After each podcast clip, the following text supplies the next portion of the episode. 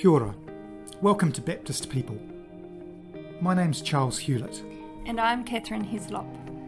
In our roles as National Leader and Executive Advisor within the Baptist Churches of New Zealand, we daily have the privilege of bumping into interesting people. These podcasts give us the opportunity to introduce them to you and to let them shape us as we endeavour to bring gospel renewal to people and places.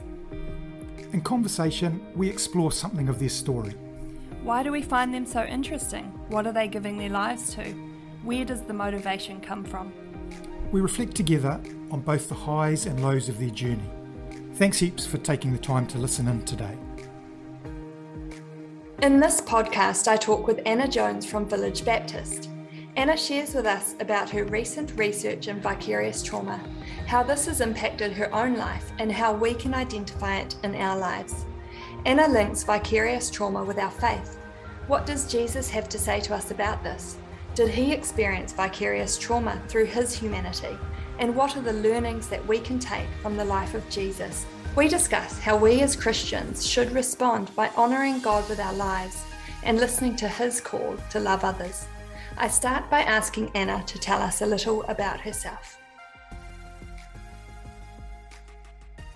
I'm a counsellor and I'm based in the sunny Hawke's Bay. Nice. Uh, and I must say, I'm a real huge fan of podcasts. And this is the first one I've been asked to speak on. So Woo-hoo. that's rather special. Very good. yeah. Yeah. Well, thank you so much for being willing to speak with us. Oh, well, thank you for inviting me. Yeah, as I said, I'm a counsellor. Yeah. And I guess what's led me to doing that is is a deep passion for people and mm. for understanding and supporting people mm. but it, it was quite a journey getting here okay. and i remember as a teenager thinking about what i was going to do as a mm. career and i mm. remember wanting to be a counselor but yeah. I soon found out that I was actually too young and needed some life experience first. Right. Yeah. So mm. yeah, my my interest in in people led me to uni mm-hmm. and studying cultural anthropology yeah. and languages. And nice. while I didn't have a plan A, I did have a plan B, and that was to mm-hmm. become mm. a teacher. Okay.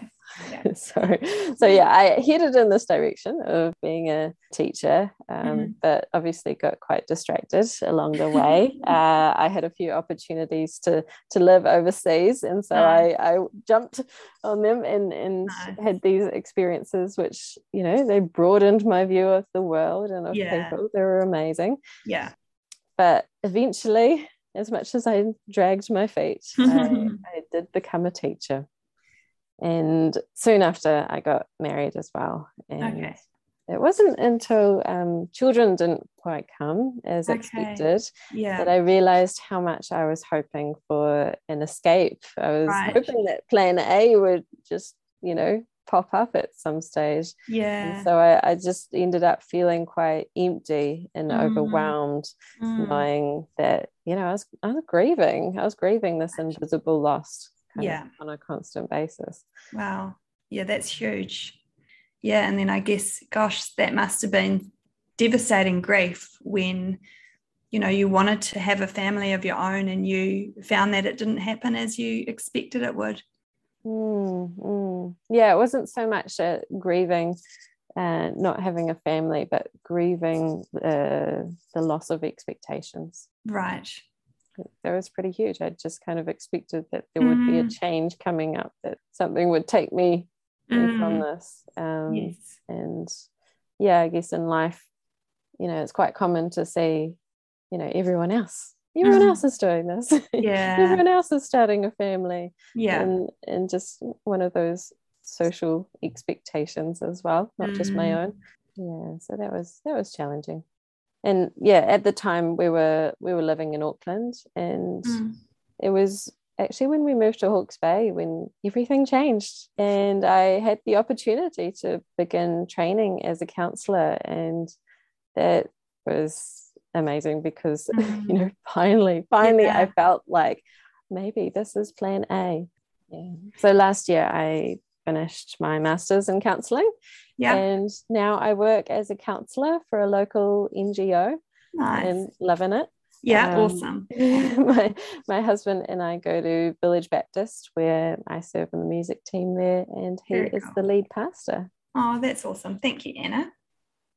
Yeah, so tell us about your studies. Vicarious trauma. How did you come to study such a thing as that? Yeah, totally. um, well, one of the most common questions that I get asked as a counselor is how do you do that? How mm-hmm. do you sit mm-hmm. with people and hear stories like mm-hmm. that? Yeah. Uh, and it's often a question I ask myself. So before getting into this research, um, mm. I had learned about things like burnout and self care. As I looked into this more, I started finding out about things like compassion fatigue and secondary traumatic stress, and then vicarious trauma. And this one resonated with me because of my interest in trauma work, but also my desire to be able to sustain the work that I wanted to do. So I focused my research on counselors' experiences of coping with vicarious trauma. This research was part of my master's degree. Okay, awesome. So, in a nutshell, what is vicarious trauma? Yeah, yeah. So, um, in a nutshell, vicarious trauma describes this gradual change in someone's sense of self and their view of others in the world and this is a gradual change that can mm. eventually affect the whole person so their wow. their psychological their spiritual their social and physical mm. well-being right. and it comes about from hearing the trauma stories of another person so it can but it doesn't necessarily affect those who have a close caring relationship with someone negatively impacted by trauma mm-hmm. it can affect the close family or friends, yeah. and those who work in caring professions with trauma survivors. So yeah. it's it's just showing that you can experience this same kind of trauma vicariously. Yeah. How has vicarious trauma impacted your own life? How did you work through it? What are the learnings that came about as a result of it? Yeah. So since doing this research, I've looked back on my own experience in quite a different way. I remember in the months after the start of the pandemic, um, there were a number of times I was driving to and from work. I was, saw, you know, people walking around and, mm. and seeing people's homes as I was going by. Mm. I just had this eerie sense that that these people had experienced some horrific abuse and that right. you know if i was to go into these homes that mm. i would see cruelty and, mm. and neglect taking place and it was just so bizarre and i at, at, there was a point when i realized that this wasn't good this wasn't normal this wasn't how i usually saw the world and in, in doing this research i was able to identify what was actually starting to happen. Mm. So I immediately put into action some of the things that I was learning about, some of the nice. things that these counselors did to mm. cope. Mm. Actually, one of the first things I did was I started doing Pilates. yeah, during during one of the first lockdown. Pilates is is a lot more gentle, but it involves yeah. like strengthening and stuff. Mm. And it just really helped me it helped with the stress and anxiety because for me, I hold that in my body mm. um, and I carry a lot of pain and tension uh, wow. quite regularly. And so doing something like Pilates was was really helpful. Um, but I also uh, got counseling for myself, so okay, I arranged yep. to to see a counselor. Um, mm. And another thing I did was um, try to develop rhythms of mindfulness. Okay. So mindfully present with my thoughts, yeah. what was around me, uh, just with curiosity. And yeah. if anything came up that I noticed myself struggling with, I'd often take a, a deep breath and, and bring it to God. So, those are three really good things that we could put into our own lives yeah yeah totally because mm. these these things helped me to keep working they helped me to mm. stay focused even though I, I, was struggling with this sort of change that was going on yeah. in my outlook yeah and I, I think the greatest learning from this was realizing the value of developing healthy rhythms in mm. my life with with all the big things that are going on in the world today and the collective mm. trauma and grief and fatigue that we're all experiencing i mm. know for myself yeah that I need these rhythms. And I guess as well, in the first place, it was that EQ that you showed to recognize your thought patterns and recognize that your thinking had slowly started to change and that you were actually having those unhealthy thought patterns about the world and about the trauma that other people experience. Yeah, so how can we identify it in our own lives? I mean, you've just explained a way that you've identified it, you know, and if we identify it, what do we do about it? I've spoken to you previously, Anna, and you sort of mentioned that as a part of your research, you created a model for counsellors to use. And I'm sure that that can be wider for all of us in everyday lives to use, um, you know, to help us process our own vicarious trauma in our own lives. Sure. Um, yeah, like I said, vicarious trauma typically comes on gradually. It involves these these negative shifts um, in how you see your, yourself, others, and the world. And you you might pick up on it yourself, or you mm. might notice it and and just the things that other people are saying in their comments.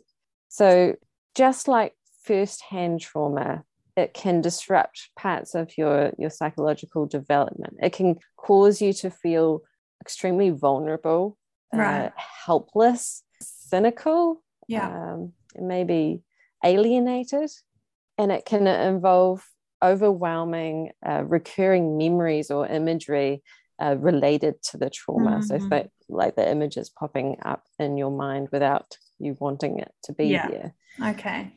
And it can also have uh, be related to physical issues such as mm. the pain and, and tension and, and illness mm-hmm. Uh, and sleep disturbance.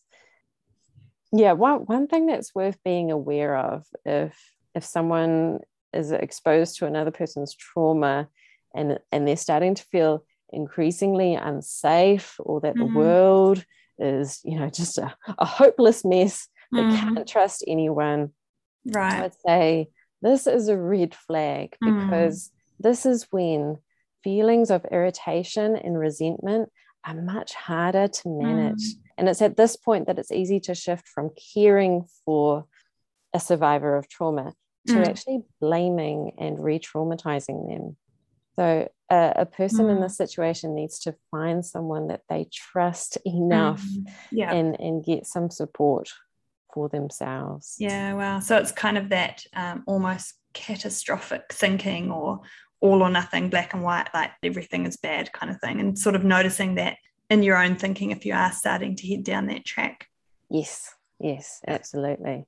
Um, but the, the good news is that it doesn't have mm. to get this far. We can work on growing our resources internally yeah. and hmm. externally. Mm. We can um, build resilience. And mm. this, this can apply not just to individuals, but to groups and communities as well. So hmm. the, the model I developed is not about fixing, but about coping. Okay. And it, it's got these four four interrelated sections. The main section that everything fits into is called meaning. Right. And that relates to our outlook on life, how we make sense of the world, ourselves, and mm. others. So I'll, I'll just give you some coping mm-hmm. examples from, from each section. In meaning, uh, one thing to do is to be intentional about cultivating a hopeful, optimistic perspective. So this involves noticing the good in mm-hmm. and around you and cultivating gratitude. Another thing, often people who offer this type of support to others, they feel a sense of call to this that, mm-hmm. and they're uniquely gifted in, in listening, understanding, mm-hmm. and encouraging. So it can be helpful to remember this sense of call and mm. gifting. Now, under the section self, you'll find work life balance that means you know when you work or volunteer have some downtime or mm. fun planned into your week so that you can recharge in the way that you need to that's important yeah. and you'll also see general self-care like mm. looking after your body feeding it nurturing it keeping it fit and healthy and i guess you could call this stewardship being a good steward of what you know god's given you yeah awesome the next section is, I guess, sort of the connection section. you yourself are connected with others. And something really practical to do in, in this space, um, particularly with the person you're supporting, is mm. to honor that relationship by having right. really clear boundaries. Mm. Knowing your limits yes. so that you're not pouring from an mm. empty vessel and yeah. getting overwhelmed. And also um, staying connected with others in general is a really big one for, mm. for coping is right as someone who cares for others there's mm. value in being held up and sustained by the support of others yourself yeah so it's the importance of community yeah yeah totally yeah and and a big one for me as a christian is is actually my connection with god knowing that he's always with me he's working yeah. in and through me and just mm. having rhythms of prayer helps mm. me to remember and stay receptive to to what he's doing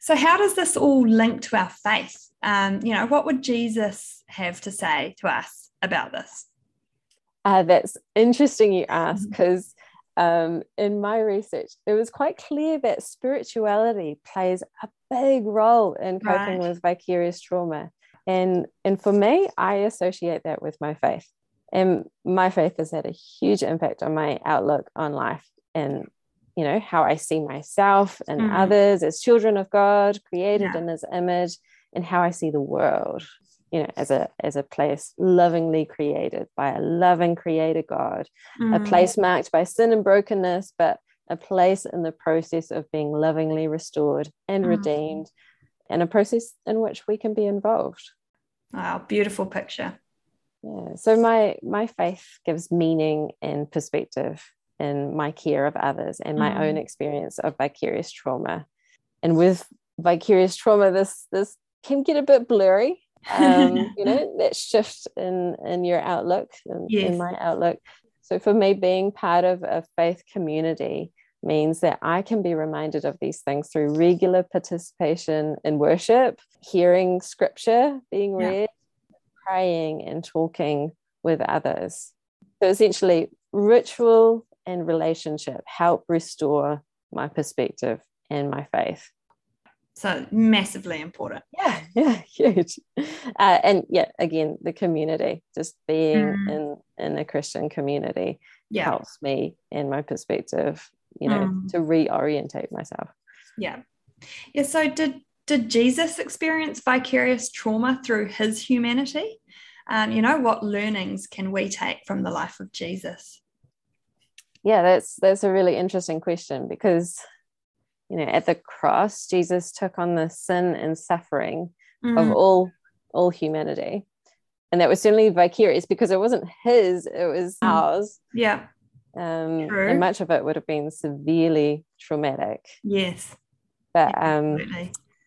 Yeah i if we think of it if we go back to like his his day-to-day life something that really strikes me is his compassionate and empathic presence mm. with those who are suffering. And you see that in the story of the woman at the well, where he didn't judge her past mm. brokenness, but received her with it.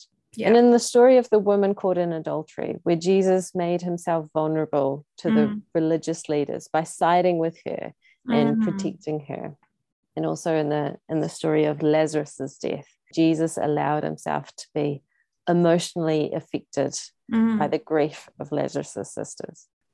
And this compassionate, empathic presence that he models is the very same thing that makes us susceptible to vicarious trauma. Mm. Yeah, it's interesting because in Jesus's life, um, we're actually just watching the Chosen series at the moment with our family. Yeah. And, um, you know, something that strikes me was Jesus had his own boundaries in his ministry. You know, he'd often say, I need to go away to be by, by, myself to pray and to sort of recharge. And so we can see that he lived he lived those boundaries in his own life and yet he was so present and so able to empathize with people and with their trauma. Yeah yeah. You can kind of see it it's really cool mm. the the chosen series where you can see the actors playing this out yeah. in such a beautiful way. Um yeah. but yeah how he is exercising those those boundaries he's no he knows his limits. He is very much human. And yeah i really appreciate how he's able to show care um, without colluding with yeah. sinful or harmful behavior. Yeah. yeah. And also, like, he's got such a massive purpose that he, mm. he sticks to. He's, he's got this yes. clear calling, he sticks at it. Yeah, awesome. No, that's really good to be reminded of Jesus's life. And yeah, I mean, as you say, the picture of Jesus on the cross, like, it's vicarious trauma in and of its own. So, you know, so is this something that we should be afraid of and, you know, trying to avoid because the vulnerability or the risk of being impacted by someone else's trauma, I mean, that's huge. Or is this something that as Christians, you know, we should embrace in our own journey of honoring God, you know, with our lives and and listening to his call to love others? Yeah. Well, actually, this this brings to mind how the, the people who actually coined the term vicarious trauma they mm. describe it as an occupational hazard for trauma counselors so yeah with that understanding we don't avoid it we we prepare for it and we manage yeah. it but for non-counselors that's that's actually a really good question should christians avoid it or embrace it now i'm not sure uh, about the language of embracing suffering but i know what you mm. mean and yeah. if if we look at Jesus and how he suffered, we see that he knowingly took on this huge burden of suffering mm. out of love. And yeah. he also humbled himself time and again mm. as a servant for others. And as Christians who seek to be Christ like, mm. to reflect that same love and humility, mm. I think suffering will be inevitable. But we know that in our suffering, we have Jesus.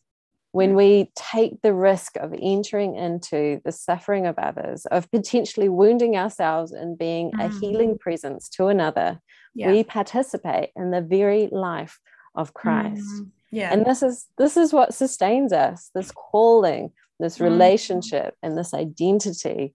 If we're ever to experience the suffering of vicarious trauma, we do so in participation of the life of Christ, mm. the one in whom we find comfort, meaning, and hope. Wow. Yeah, that is massive. And that is such a beautiful way of looking at it and just reminding ourselves, you know, of the life of Christ and what he did for us. Thank you so much, Anna. It's been really great to talk to you today. And uh, yeah, we really appreciate it and hope that for everyone out there, this is yeah, been a useful listen.